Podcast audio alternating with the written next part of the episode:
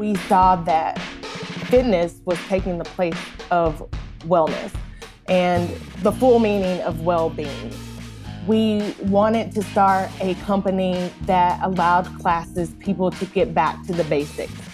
We feel like the world has placed this whole thing on us that we have to look like this, we have to eat this, we have to do all of these things to be well. And so we wanted to take a different approach when we started this business. That was the voice of Ashley Brooke James, co founder and COO of Triluna Wellness. And she's explaining some of the reasons why she and Triluna co founder and CEO Elizabeth Moore decided to start their business. My name's Clark Buckner, and welcome to the premiere of season four of Disrupt the Continuum, Launch Tennessee's podcast powered by Pinnacle Financial Partners. This show is dedicated to entrepreneurs, investors, and ecosystem builders. This season, we're bringing you behind the scene interviews with attendees and guest speakers from last year's 3686 Festival, which for the first time went completely virtual. The new fully interactive format united a worldwide audience to celebrate community, culture, and connection with the brightest minds across multiple industries. And I've got some exciting news for you. Another 3686 Festival is set to return later this summer. Our friends at Launch Tennessee are hard at work making it all happen, so be sure to keep an eye out for all of the latest info coming soon, including the official dates, speakers, and networking opportunities you will not want to miss. Plus, learn when and how to register for the next festival. We kick things off in this season a little different because we're bringing back guest host Kevin Roddy of Pinnacle Financial Partners, and he interviews Elizabeth and Ashley about how they're promoting holistic wellness and helping companies build community and improve their employees' lives in the process. They also share with Kevin some of the key principles they focus on as leaders of a company that's committed to diversity and inclusion. It's a great conversation. But before I turn the mic over to Kevin, we want to thank him and Pinnacle Financial Partners for sponsoring this season of Disrupt the Continuum. Pinnacle prides itself on being much more than just another bank. They offer their clients long term partnerships for growing their businesses. Learn more at pnfp.com. Now, Let's jump in.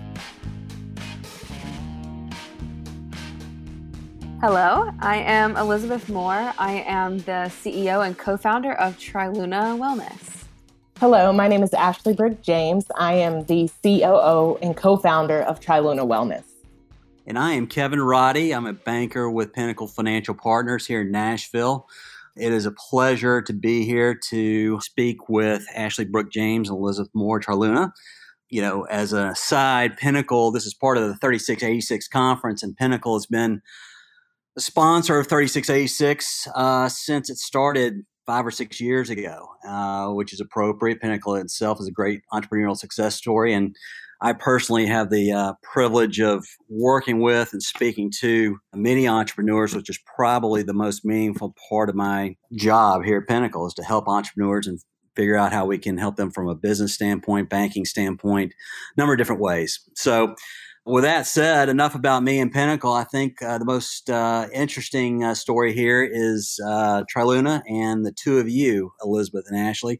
And just an aside here, I uh, as I was doing my due diligence, I realized that uh, you guys have a podcast of your own called Your Excuse. So I feel like somebody set me up for a fall here. Uh, you know, I'm a rookie uh, podcast interviewer. This is my second time, and here you guys are with a great podcast. By the way, I listened to the first episode this morning. One of the things that uh, really stuck out is twofold. Two things. One, I'm excused to eat a donut anytime I wanted to. So that's, uh, right. Ashley, I think one of the things you mentioned on the first episode question was, What are you uh, scared of? And I think your response was, I'm scared of being uh, offended or uh, disgusted or something along those lines by somebody I'm interviewing. So I'm like, okay, that's great. Uh, very careful with my questions. Watch 20 jokes because I don't want to offend anybody here. But it, uh, with all that said, it is a pleasure to be here with both of you. And I think I'd just like to start by learning more about the company, but I think that starts with each of you. Both of you are corporate refugees, as I understand it. You had great jobs before this, but for one reason or the other, you left that job to start Triluna, uh, all in the name of sort of wellness and what was going on with you individually. So I'll just start there. Maybe with you, Ashley. A little about you would be helpful, your background uh, and what you led you to both, uh, I guess, you know, Elizabeth and then this company. Absolutely. And thank you, Kevin. And I, you can, you can ask me whatever. I won't take offense. I'll go ahead and set the bar for that. Um, well, my name again is Ashley Brooke James. I have a background in IT sales and recruiting. I did that for about 10 years. And within that, in the later part of my career, I did very high demand sales, which caused me to travel a lot and just always on the go. And if anybody that's in sales, you know what I'm talking about. So it, with that, I developed migraines. I've always had migraines, but they turned into chronic migraines where I was having them like monthly, waking up out of my sleep and just trying to manage that in my career and the travel that came with that. So, with me trying to manage that, I found yoga and I would go to yoga in every city that I traveled to. And I just really liked it because it was a natural way of healing. I felt like the medicines that they were putting me on at the time were totally making me feel crazier than I already am. so I found yoga. And through that, I just really started getting into my practice. I got certified and I just started teaching everywhere. I told my husband that I wanted to do wellness for a living, but wasn't sure what I wanted to do with that. And he was like, just start out working your work. And so I taught. I taught 10 to 15 classes a week. And then I just one day was like, it's time for me to make the jump. And I made the jump.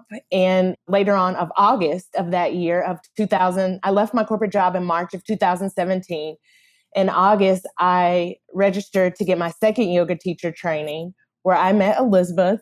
And her and I both, we just really clicked because both of us came from this business background and we just really got each other. And I had mm-hmm. actually already told myself if I have to go back to corporate, I'm going to work with her. I think that she would be a great person, a great reference for me to stay close with. And I love the company that she's talking about, that she works from. I think I could work with her. Little did I know she was going to be my business partner. Mm-hmm. And during that time, Elizabeth was going through what I was going through in previous months, where she was in a job that wasn't satisfying her. So one day, what happened, Liz? well, the one day after I got back from a trip to Rome and Pompeii, I got mm. back and my boss asked me what I liked about my job and what I didn't. And I kind of just had an oh crap moment where I was like, I don't like anything about this job right now. And I accidentally quit my job. she kind of was like, I hate when that happens. I know, I know. me too. That was a like it could have been an expensive mistake, but it worked out. It did. It did. You know, she kind of was just like, um, well, do you want to think about it? Like, do you want to get back to me? And you know, I really liked the company I was working for, but I really didn't like my role. And I really didn't, I'd been in marketing, every form of marketing for the last 10 years. And I was in digital at the time. And I just was like, I cannot spend any more of my time marketing other people's stuff when I know I have this burning desire to do my own thing living mm. inside of me. And so I accidentally quit. And two weeks later, I was out of a job with no backup plan and just a little bit of savings. And I took that money and I enrolled in pre flight at the Entrepreneurship Center yeah. here in Nashville. Huge fans. Yep. And two weeks into that program, I had asked my sister, who I'd had a health coaching company with previously, if she wanted to join me and be my business partner in this new venture I was going to start. And she was like, Hell no, I am not quitting my job to come with you and do this. You're crazy. There's no way I'm doing that.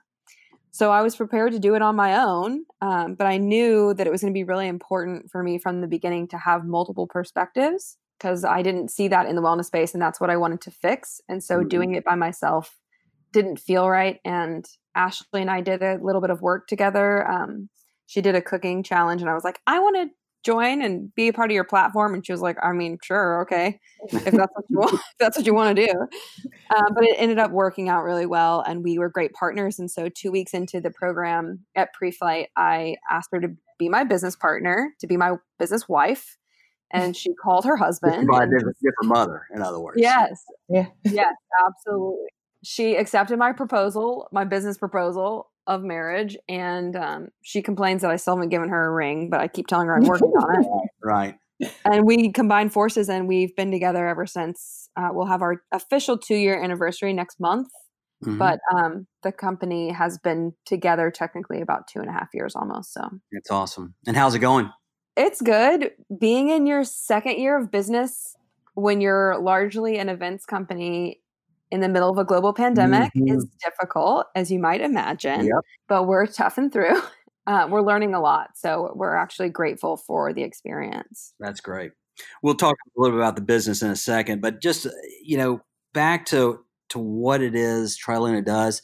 Just dumb question for somebody that doesn't know any better, like myself. What's what is wellness to you, and and, and what's the difference between wellness and fitness? I mean, again, in your podcast, you reference the people that um, that get up four thirty in the morning, hit the gym. I'm not one of those that uh, go and make sure everybody knows that I'm in the gym via social media. Uh, are they not? But uh, I am trying to stay fit just to, you know, slow down father time. But your idea of wellness and the services you provide are so much broader and, quite frankly, so much more complex. So, sort of, you know, explain that to me, maybe as a as a as somebody that would look to engage you guys individually or corporately. What does that What does that mean, and what is what could it do for me either?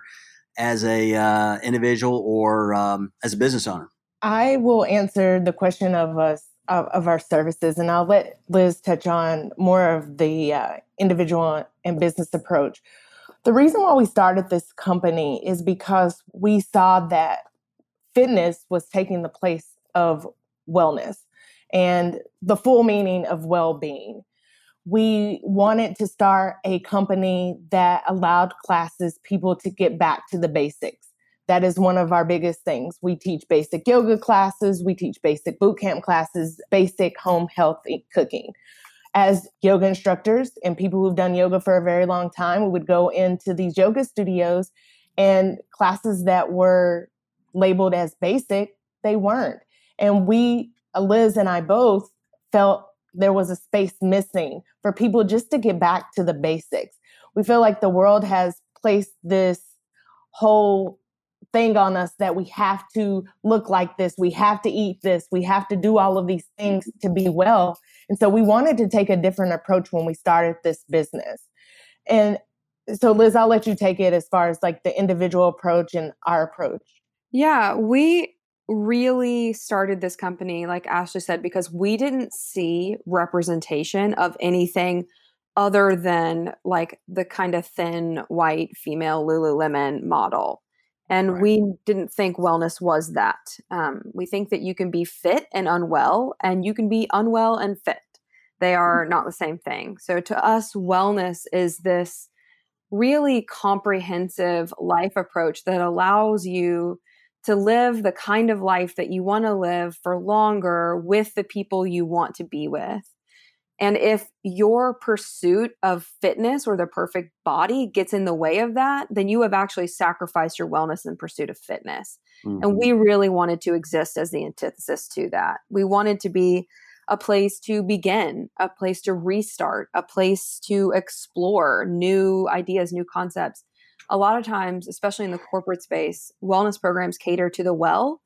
Say, for example, if a company launches a yoga program in their you know building now it's all online but if you launch it people who have never done yoga are probably not going to go do that kind of yoga in front of their coworkers right? There's mm-hmm. a lot of barriers to entry there. But if you create classes and programs that are designed to cater to the beginner with the ability to scale up for those that have an advanced practice you can reach more people and actually have a much much larger impact so we have corporate wellness programs that range from movement classes like yoga HIIT all that kind of traditional wellness, all the way up to lunch and learns about stress management and meditation, and then even team builders like cooking classes or avocados and asanas. And then we even now do half and full day retreats, both virtually and in person. Interesting. And what is, you know, for the, as you're talking to prospective clients, again, either individually or corporate, because I see you do some concierge services as well. What, what is the return? I mean, return, and, and I don't want to be so shallow that it's all financial. Uh, and, and maybe I'm answering my own question. The return is a happier, more fulfilling life. But then what does that mean for the business owner as they're trying to engage you guys for the wellness of their employees? How does it better their employee and how do you, employees and, and in turn their company? And can you point to a, a specific return that they will get by hiring you? Or is that, am I looking at, at this correctly? Yeah, we have a really interesting approach to this. I think what we're learning, we've studied corporate wellness a ton, obviously, when right. we were developing our programs. And one of the major complaints about corporate wellness is that the programs aren't effective. And a lot of that is because it doesn't engage those that need wellness the most. It's Which is on, it, like those who aren't practicing some sort of wellness or fitness routine in their life. Mm-hmm. So they might have the most health issues, or they might have the most stress, or they might not have taken a wellness or fitness class before. And for the most part, those people are left out of corporate wellness programs. So we decided that we wanted something different and measuring the ROI, the actual money amount of that is difficult. And that has been a major complaint of a lot of more traditional mm-hmm. companies but especially these younger companies that are starting to come up some of the more innovative companies those that are owned by you know 40 under 40 founders or on the you know forbes 500 most innovative list they are starting to realize that an employee that is unwell is less engaged mm-hmm. they're less likely to stay with the company and they're more likely to cost the company more money whether it be in conflict management or in production for that reason we focus on the community aspect of mm-hmm. wellness so we are very interested in the dynamics of an office, how the staff can encourage each other to participate, and how you can build wellness from the inside out rather than focusing on fitness from the outside in. That's really cool. Ashley, are you going to say something? No, I was, she hit on the community part. That yeah. was where I was going to next the engagement on the team. We had this conversation earlier today when we were actually, this was the topic, right? You know, what is the return on that? Mm-hmm. And we spend so much time with our coworkers and our teams. And I think that if we can show another side, even with the management, showing that side of, you know, vulnerability that, yeah, I'm stressed out too. And that we can have conversations and use the tools together you know, as a community, as a team, to mm-hmm. like work through this together, it it it builds an even stronger bond because someone on that team doesn't feel like they're alone because they're going through a depressive stage right, right. now. Right. Right. And stress unchecked in a company becomes corrosive really quickly. And so the more you can get that out into the open and get it addressed and be taking care of each other as a whole, the better your overall production is going to be. So you're really coming into a company and you're putting together a template of some type of program that allows companies to basically build a community that enhances or that that, promotes and enhances wellness both of the of uh, the individuals through this community, which in turn leads to a better company. Is that did yeah. I Yep. Exactly. That's All right. perfect. Well, good. All right. I'm gonna have to. I'm gonna have to play that back so yeah, I can use that in my free. pitches. Let me know how how far that gets. okay. So that's uh, free marketing. So another big, uh, you know, sort of part of what you do, and I think you guys sort of exemplify this individually, is diversity and inclusion. And you know, right now, that is that is uh, something that companies, smart companies, are focusing on. In fact, Pinnacle, I'm proud to say, just hired uh, our first diversity and inclusion officer uh, which is long overdue, but really right. sort of a it's not only appropriate, but it's it was it's in response to what sort of has happened over the last few months, um, and it's the right thing to do, and I'm proud of that. But all that to say, what do you guys do from diverse from a diversity inclusion standpoint? I see that you can you do speeches and things like that, but how does it differ from the wellness part, or is it all the same? I mean, is diversity inclusion part of the overall wellness goal that you're you're you're striving for for your your clients and for yourselves. Yes. The way that diversity, uh, diversity inclusion has been intentional from the beginning. It's another reason why we started this business. In the wellness space, for me personally, being a Black woman teaching yoga or doing yoga in the Nashville area, I didn't see myself alive, you know, and I felt like in order for people to show up of the black and brown community, they needed to see representations of themselves mm-hmm. and not the Lululemon lady. So, and then and on the reverse side, because you know, the thin Lululemon, sorry Lululemon, uh, yes. woman was being represented up here. Um, um, but that's who was being, you know, that's who's on display as the yoga figure. And for Liz, on the other side, she didn't see different body uh, types being represented. Mm-hmm. So we wanted to be intentional from day one. You know, it's not a lot of companies that are ran 50 50 by a black and white woman. So right. going in, we looked and said, what do we want? What do we what do we need to represent? And even to this day, we on our team meetings, when we come together, we've been having meetings around diversity and inclusion since the beginning of time, since we started this. All of our contractors will have our Zoom meetings and we'll have open, honest conversations and have everybody look around and say, what are we missing? You know, and I think that if we can have more companies be in a leadership role to not be afraid to say we're missing a black person or Asian person or Hispanic person or whatever race it is. Once they get past that, I feel like all the other employees and everybody on the team can have a little bit more freedom to speak freely, but it starts from the top down, right? And mm-hmm. so on the community side, we again, we want representation to matter. We want to have conversations with people and we feel like the best way that we can get to know each someone is by lived experiences. It's one of our mm-hmm. favorite phrases, right, Liz? Like mm-hmm. you never get to really truly know someone until you understand their story and their lived experience.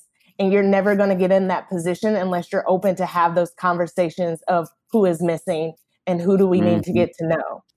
Yeah, we we had an experience recently where um, we lost an opportunity because we were talking about diversity and inclusion, and the person that took the opportunity from us said, I thought you were a wellness company. I didn't realize you were going to be talking about this kind of stuff. Mm. And our response to that was that uh, an individual can only be as well as their community. And if we do not address the systemic racism that our community is experiencing, we cannot experience true individual wellness either. So, diversity and inclusion will always be part of our wellness programs because of that it's not in addition to it is part of integrated into any program that you uh, are engaged to to perform for a client there will be a conversation about diversity inclusion. Is that what you're saying? Some of our programs don't include an explicit conversation about diversity and inclusion but by the nature of who we are it is always present because we are diverse. Our teachers are diverse so it is always present in anything that we do and what are you hoping for there? And that again, let me let me sort of elaborate here with the example of Pinnacle. After you uh, go into a company or a client, you have this conversation is either part of your wellness, uh, you know, initiative or however diversity inclusion, which is core to what you guys, who you are, and what you do. What is it that the client is hoping to achieve there? What are you hoping to see? In other words, are you hoping to see a great awareness, a greater uh, degree of awareness from leadership of that company or are you looking to see something more tangible, like in the case of Pinnacle, a diversity inclusion uh, officer that is there to make sure and proactively take the steps to ensure greater diversity inclusion within our company. So, what's the end goal there? And again, I know, yeah. it, but typically, what does that look like? I believe it's all of those things. I think it is to be bring awareness. I think it is to start having conversations because again, in order to get to where we're going and to truly understand one another, we have to initiate the conversations. And then the tangible piece. I do believe that some companies have been stuck in their ways for so long that they they won't be intentional about it unless they put this tangible person or piece of into their business. Yeah, and the impact that we're able to have really depends on the team that we're talking to. If we're talking to a leadership team, we can talk to them about putting someone in place that could actually help them oversee that for the company. But if we're talking to a women's group inside a company that doesn't have leadership, then we can't tell them that it's got to come from the top down. But what we can do is help them craft awareness in their life so that they go home and they start talking to their community and their community spreads that out to ancillary communities and eventually the communal awareness of this starts to collectively raise. That is impactful and when you can have that sort of impact then you can start to see representation which we think is hugely important for getting more bipoc involved in roles like that is to see themselves reflected there. Right. You know, if nothing else, I think what you provide along those lines is a safe zone and a safe space to have the conversation. Uh, you know, a little self respect, self reflection on my part, which I can do since I'm the interviewer. But I uh, I went through Leadership Nashville program last year, and what that you know, it's a very diverse group. And for somebody like myself, who was a product of white privilege, it was an opportunity for me to learn the perspectives of others that didn't grow up like me, didn't look like me, but also asked the questions that that I wanted to ask, that uh, the dumb white guy questions I put, and there were many of them. But for me, that program allowed me that opportunity to learn more, become more aware of the importance of diversity and inclusion, and those that that, like you said, are are not not only not less fortunate than I am, but ha- and, and had much less privilege than I had growing up. But to this day, there are things that I didn't realize that are taking place in their community that that hold them back. And for me, that was that was a very that was probably the best part of that program. And it sounds like you guys are trying to do the same within the company. Create that safe space so that you can have that conversation, but also create awareness about what's going on in the society and also what's going on within your your company, which you may not realize is going on. So Absolutely. I think I think that's, that's a great exactly right. Yeah, that's exactly right. Actually, I might have some more dumb white guy questions. Uh, okay, offline. Uh, so anyway, it's okay. We got to have the conversations, right? like that's Liz exactly and I right. do it all the time. I'm like, this may be dumb, and she's like, no, that's not dumb, or she may be like, this may be dumb, but but if we don't ask, we never know. Well, so. and, and truth be told, I mean, there's awareness on, that that went in reverse. I mean, it's sort of mm-hmm. There's, attitudes that I have or perceptions that I have that aren't necessarily bad, but they're but they could answer them. Um, again, it was just a great. Uh, it was a great experience. I'm better for it, and I, I think it's great what you guys are trying to do for your clients as you build your company. So speaking of diversity, I mean, you guys, uh, when we we scheduled this, I think Clark Buckner, who facilitated this, put this together, said, "Are either one of you, are either one of you available?" And he's like, uh, "There's no I and we. Either we both do." mm-hmm. uh, a testament to the partnership that you have. So I, there's obviously a, a shared vision. You guys great work great together. But I am curious as back to diversity. What is it that sets you guys apart? What's the complementary s- skill sets that both complement you guys as a whole, but also, you know, maybe uh, you guys work on? I, I, I do business with a lot of partners, and sometimes, most of the time, they work really well, but sometimes they they don't. And I'm just curious how you guys make it work so well. Yeah, that's a great question. Well, I think one thing that really sets us apart and brought us together is that we are business people in the wellness world. And most of the time, that is not what you see. We have a lot of really incredible friends that have wellness businesses that are often asking us for business advice because they don't have a combined 20 years of experience in sales and marketing like Ashley and I do. So that allows us to see multiple perspectives.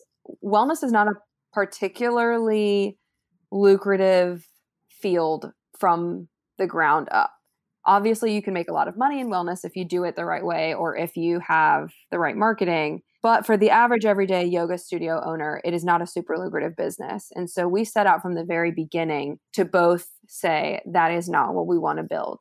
There are incredible yoga studios in town. They're really good at what they do. We don't need to recreate that. Mm-hmm. and so we both went into this with that same idea. And every quarter ashley and i go away somewhere, whether it's Chattanooga or a cabin, and we really look at our goals and we make sure that they're aligned with what the company is doing and what the two of us want.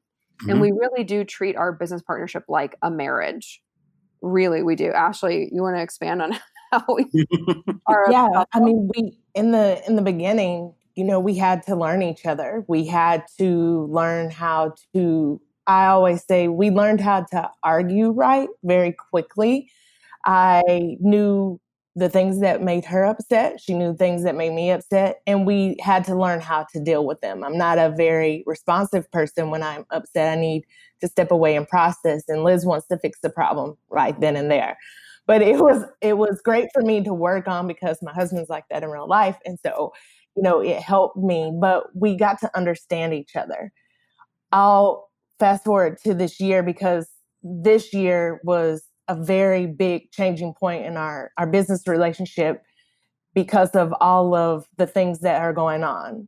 Back in February, when Ahmaud Arbery was shot and killed, that was something that was very, very hard on me because I live in a white neighborhood. I run, I walk regularly, and so does my husband. And I just kept having these images. And Liz and I have had open dialogue about race and diversity and inclusion and what that looked like. But this was the first time that it really hit home and we really needed to have a hard conversation. It was hard for me because I had never in my life, and I have, I like, I say it all the time, I have just as many white friends as I have black friends, but I have never in my life talked to or expressed my feelings to any of my white friends. It was always me holding back something. Mm-hmm. But I explained to her how I truly, truly felt. It was hard. She'll tell you I was very nervous, but we had to have that conversation for us to be stronger. And I think what came from that was for us to have open dialogue about any and everything now. Like this was a really, really hard one because it's something that everyone's sensitive about, and that's race, mm-hmm. you know? And she took it and she listened to me and she found her own ways of going about the things that I said was a problem. And then she started having the conversations with the right people. And I'll I'll I'll, I'll let her kind of go into that, but it all starts from learning each other, how to communicate, and even pushing through when you don't want to. Mm. You know, what if I may probe a little bit more here? What was it that to clarify, what was it after Ahmaud Arbery was was shot? What was it that you were bringing to Elizabeth's attention? to the extent you want to share that here. She brought it to me. I mean, I obviously had awareness of it. I had posted about it a little bit and it was in my periphery, but it wasn't the most important thing in my life at that moment. And Ashley kind of just sat me down and was like, Look, you are my business partner. You're one of my best friends. You own this company that talks about diversity and inclusion, and you're not doing enough. Mm. And that was really hard for me to hear. Um, but I had done enough work that I knew I needed to take that fragility and throw it away and actually listen to her and hear what she had to say and do the work. And I we always say now that that was the moment that I was activated is the word that we used. And it's not that I wasn't before or that I wasn't aware, but I wasn't doing enough. Mm. And ever since then, it has become the most important thing to me and to our business. And it is the hill that we will die on. It is mm. the most important thing to us now, both of us. That's awesome. Well, I mean, you obviously have great communication between between the two of you. You know, my experience that's for any partnership, personal or professional. That's that's probably uh, one of the most important aspects of it. But I, am curious back to the original question: Are there specific skill sets uh, that each of you had or strengths that really complement one another as you run the business? Is one of you the, I mean, uh, a, a detail person, whereas the other one is the the people person? Although both of you are people people, uh, if you know what I mean. Uh, mm-hmm. What what are the complementary skill sets that you guys bring to the table that make it work from a business standpoint? You obviously have the communication down, but what is it that that really enhances this this partnership, given your your differences? Well, our differences have what made us be this like powerhouse dynamic. I am our salesperson. like I will talk to any and everybody. I will reach out to anybody, but I come from that, right? Mm-hmm. I come from business development. I come from recruiting. I come and I bring all of that, all of those skills, um, you know, forefront to Triluna. I, I'm a big organizer, so obviously I'm the COO. So everything has to be in order and everything has to, you know, mm go effectively and I have these big ideas and I can just hand them over to Liz and then she just like makes them even bigger and beautiful on mm. screen and paper. yeah, I'm a I'm a big aggressive pusher. Um, I'm a big dreamer and I'm an aggressive pusher. So together the two of us have been able to work really well. I like to be behind the scenes like working on our website, working on our copy, mm-hmm. working on our marketing, reading all the business magazines and really studying the minutia of business is interesting to me. And I always joke that Ashley is so charming that everybody loves Triluna regardless of what I do. So it really makes it makes both of our lives. You're, not to screw it up, or try not to screw yeah. it up.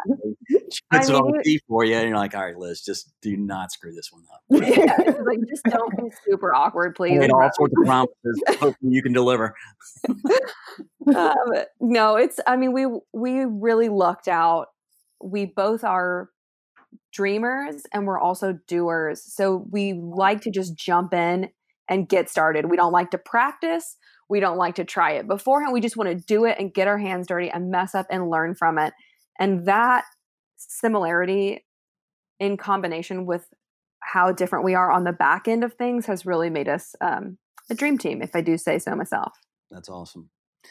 So I want to spend the last few minutes talking about the business. I mean, you obviously have a great partnership. You have a a, great company delivering a service that everybody would agree is is is great wellness, diversity, inclusion, creating you know the atmosphere within companies and enhancing that both corporately as well as individually. But talk to us about how you started the business. You had this great idea two years ago, and it's a it's one thing to have a great idea. It's another thing to basically launch. Um, so I'm curious as to your experience uh, early in the early days of this, uh, how you launched, how you got your first clients. Uh, you mentioned the um, Entrepreneur Center here in Nashville. Um, as a proud board member there, I'm, I'm glad to hear that you had a great experience there. Um, so, spend a few minutes, if you wouldn't mind, just sort of, you know, talking to me as well as the entrepreneurs on this call about how you started the business, some of the uh, early challenges that you had. I mean, you're still early, but how are you? How are you dealing with those challenges, and and what's in the future for Triluna? That's a really good question. We started this company only with our savings. We've gotten some very small family loans, and that's what we have survived on. But we sat down at the EC and we had this business plan. We were going to start this like wellness center, like basically a giant spa.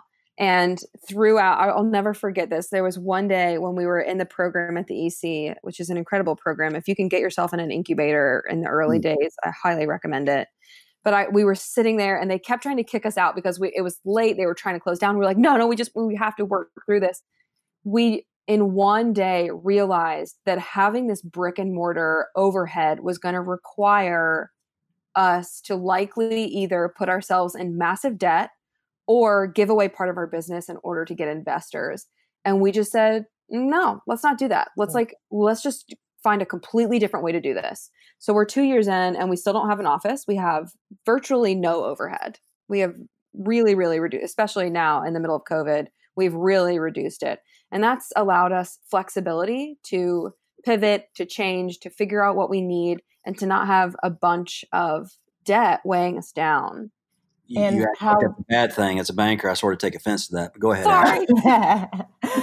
um, and how we went about getting our clients. I mean, lucky for us, we, with our marketing and sales background, we still had connections.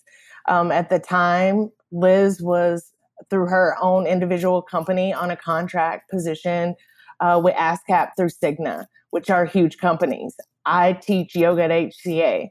So mm. we were inside these huge companies. People loved us and our delivery. And it was like, if you want more of that, of this, You can follow us on our, our own pages, right? And I just went back to what I know as a salesperson, picking up the phone and cold calling everyone in our network, calling everyone that looked like to be a good fit for us. And we just, like Liz said, we just showed up. Mm. We just did the work and we've learned a lot and we've scaled back some more. And the good thing about, to jump back to what Liz said earlier about us coming together every year um, at the beginning of the year and kind of mapping up out our plans, what helped us when COVID hit is that we had already had a three year curriculum plan for mm. our three year goal like our one year, three year, five year goal. Our three year goal from now was to develop online curriculum because we knew that that was going to be a way for us to scale our business. And so we just had to move that three year up to one year. But that's the glory of having these goals, right? You can go back, you can look at them and rearrange them to fit what's going on at this time. So you are constantly pivoting, is what you're saying. Yes. yeah, right now definitely. And we we have our core services. We are born of three primary services which we know really well and that's health coaching, movement and cooking classes. We combine those three things to create comprehensive workshops. So our workshops have not changed. We know they're good, we know they work, people love them. We've tried and tested them out so many times but the ways in which we deliver them has pivoted and changed and we've been able to take everything virtual in the middle of covid which has really been a benefit to us when things are difficult. So what is it what is who is your target market and what are you delivering? You're delivering it sounds like workshops on a sort of a over a specific time frame or just some sort of retainer? Well, talk me through the business model if you wouldn't mind the again starting with the the target market or ideal client for you uh, in addition to the, that that that client that gets it and wants to improve wellness and diversity and inclusion i get that but sort of size. And then what is the the the package that you offer? Yeah i can go through demographics and then ashley can do our sales pitch. I can't, I can't go ahead liz. Okay so our demographic is traditionally younger companies so millennial owned companies 40 under 40 30 under 30 Female owned companies are an easier sell for us. Obviously, BIPOC owned companies are an easier sell for us. We are looking to sell to people who understand that wellness is intrinsically important. We are not doing step challenges. We're not doing water challenges. We don't have PowerPoint presentations. So, if you're looking for the ROI of lowering the weight of your employees, we are not your company. We do not promote weight loss. We do not promote dieting. We do not promote calorie counting of any kind. So, if those are the metrics that you're looking for, which is what you get from some of the larger, more established companies, then you're not going to get that from us. So, we're looking for the companies who intrinsically understand the value of taking care of their employees from the inside out. That was a pretty good sales pitch. Uh, beat that, Ashley. I, I taught her well. No, no, yeah, I was about to say that. Yeah, exactly. I tell I'll take all credit for that. but our, our services, and Liz mentioned this earlier, our services range from anything from movement classes to interactive lunch and learns, where we have interactive um, workbooks that cause for people to, you know, ask questions out loud and it, it initiates conversation. We have team builders that consist of fun wellness. Like one of our most popular uh, team builders is down dogs to donuts. You get to do a fun yoga class and eat mm. donuts after. I mean, come on. Yeah. So we really try to, like I, I tell everyone in my sales meetings, we're trying to bring fun into wellness. Mm-hmm. We want people to show up and know that they're not earning that donut after. We're just eating donuts and we're going to have conversations about how we should be eating this and how we, instead of how we shouldn't be eating this. So we really get to know the culture of the teams and really get a feel of, you know, their biggest um, needs or problems. An example um, of of one of our harder sales, we had a female-owned business in IT where we had to go in, and they weren't necessarily down just to do a yoga class. You know, we had to start out with letting them understand the stress that they carry, how to use meditation as a tool, then we would go in and do small meditation classes. Then we would go in and do desk stretching, which led them up to being, you know, having a, a cooking class, which they all got to interact and people got to take recipes back home. So we really get to understand the group. We have all of these wonderful services, but we curate it to fit your business needs and your mm. your team. And is that on a retainer or subscription type of model, or how do how how long do you look to? Uh, how long is a contractual obligation if there is a contract? Yeah, that really depends on the client. You know, we have some clients who are just interested in doing a movement class once a week for three months. Um, and then we'll have some who want to do a half day retreat one off, and that's all they want to do. So it really depends on the client and what they're interested in and how many of the services. We are currently working on transitioning all of our classes to virtual. By the time this podcast comes out, they will all be virtual and there will be bundled courses that you can purchase. But right now, um, it's kind of a free market with everything being virtual. Mm-hmm. And 12 to 18 months from now, where do you hope to be both from, from a from the company standpoint? You know, what what are the goals ahead for you guys um, as a company? Yeah, I mean, obviously those have shifted pretty dramatically, um, being in our second year of business and in the middle of a pandemic. But we would like, in the very near future, to have really buttoned up courses that we can execute quickly and efficiently that are very impactful. We also have a festival that we do every year called the Mind Body Magic Festival, and it is designed to bring holistic community wellness to the public.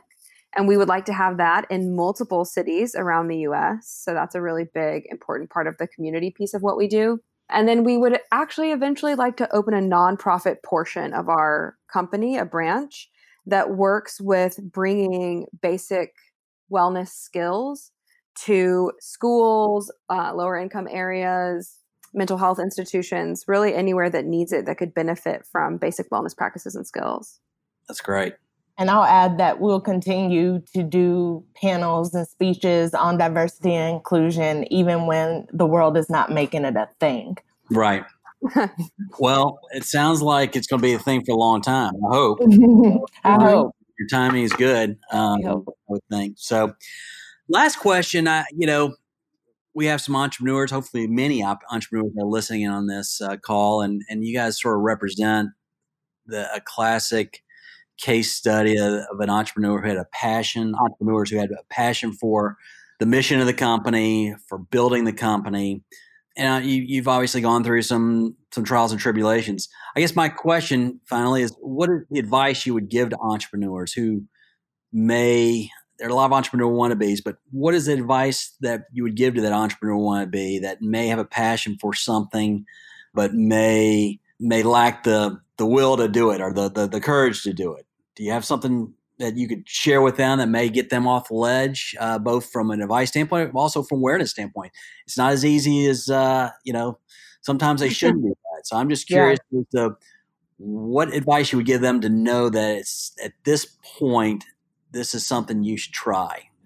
I would say, from an awareness standpoint, that this is not easy at all.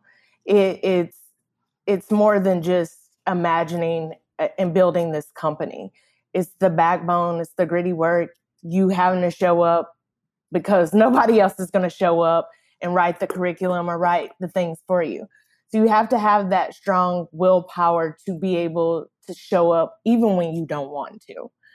I would also like to say is like have some type of plan. I know Liz and I are really big on being visionaries, writing down plans, you know, really, you know, trying things to push us out there. Like Liz and I were running this business before we left our corporate businesses. So we were initiating our plans before we even made the jump. We were doing the work before we made the jump. It's the hardest job that I've ever had in my whole entire life, but it's the most rewarding job because I'm making a change in like not only myself but in the community. And I just want people to know that you know, it's no one's going to tell you when to jump. Once you start outworking the work, that's like my best advice. This is advice that was given to me, that was advice that I told Liz. You have to come to a point where you're willing to outwork the work that you're wanting to do. And then you just have to believe in yourself. You have to truly, truly believe in yourself and you just have to do it. Mm-hmm. And it's never a right time. The advice that I was given actually in the pre flight program that has really, really stuck with me is don't give up too soon. Mm-hmm. mm-hmm. And I that has stuck with me so much because there have definitely been days where Ashley and I are like, this is so hard. We're two years in. We're hardly paying ourselves. You know, it's like you you have to be really, really deeply committed to pulling this off. And then you have to remember that it takes three to five years to even really get enough runway to prove the efficacy of your model. So if you give up before you hit that mark, then you will have missed your opportunity. So my uh, my mom actually always says this is my favorite quote. She always says fear is a mile high and a mile wide, but it's paper thin. And if you can just push through it, you'll be on the other side of it. That's great advice from mom. Mm-hmm. Thanks, mom. Also an entrepreneur. Yeah, exactly. So she gets it. Oh, that's awesome. Well, that's really all the questions that I had. I, you know, I want to thank you for the time that uh, you spent with me here. I appreciate the opportunity to even host this podcast, but I really enjoyed learning more about Triluna and too. You know, I, I know that times are tough, but if there's anybody that could be successful and that represents a mission that is is so noble and that everybody should be um, more mindful of, especially in the current environment with COVID and everything else that's going on in society. I, I think it's you know just so well positioned to to be able to take this ball and run it, and, and like you said, do well for yourselves, but also do good for others. So anyway, I just want to thank you for your time and look thank forward to, so to listening more of the episode two of your excuse podcast. So, well, thank you so much. We are really grateful that, for this opportunity, and we are huge fans also of 3686. So um, yep. we are really grateful and yeah, really appreciate you. Great. Well, you're you know it's uh, like you said, it's um, it, 3686 is unbelievable conference. Launch Tennessee is an unbelievable resource for entrepreneurs mm-hmm. across the state uh, as an entrepreneur wannabe that uh, never had the money or guts to do it myself, it's great to speak with um, entrepreneurs like yourself and others. So you're right, 3686 is um, is great, and will only get bigger and better as time goes on. Yes, it will. Well, thank you yes. so so much. Thanks for listening to Disrupt the Continuum, a Launch Tennessee podcast where Tennessee's entrepreneurs, investors, and ecosystem builders share their stories. Remember to check back often for updates on this summer's 3686 Festival, including when and how to register. Launch Tennessee is a public private partnership with this simple vision make Tennessee the most startup friendly state in the nation. With a statewide network of partners across industries like healthcare, life science, energy, music, and more, Launch Tennessee provides the resources and connectivity to drive Tennessee's innovation economy.